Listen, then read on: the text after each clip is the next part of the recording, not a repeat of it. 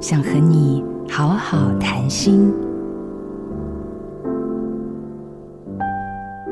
当医生的人哈，像我面对这么多死亡的，大概很少了。就算说一个家庭，大概也都是碰到一次或两次。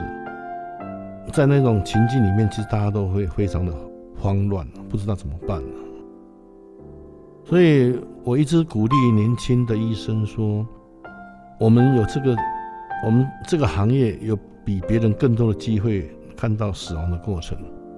事实上是应该要更了解死亡，这样子才有办法在当一个家庭碰到死亡议题的时候，你可以带着他们走了。”我说啊，这类似是一个领航者。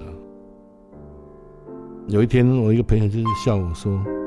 什么领航者？连连我们自己医生常常会迷路啊！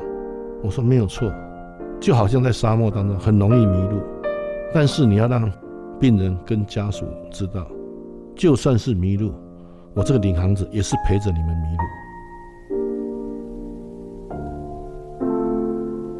面对生死议题，思考生命意义，我是坚叔黄胜坚医师。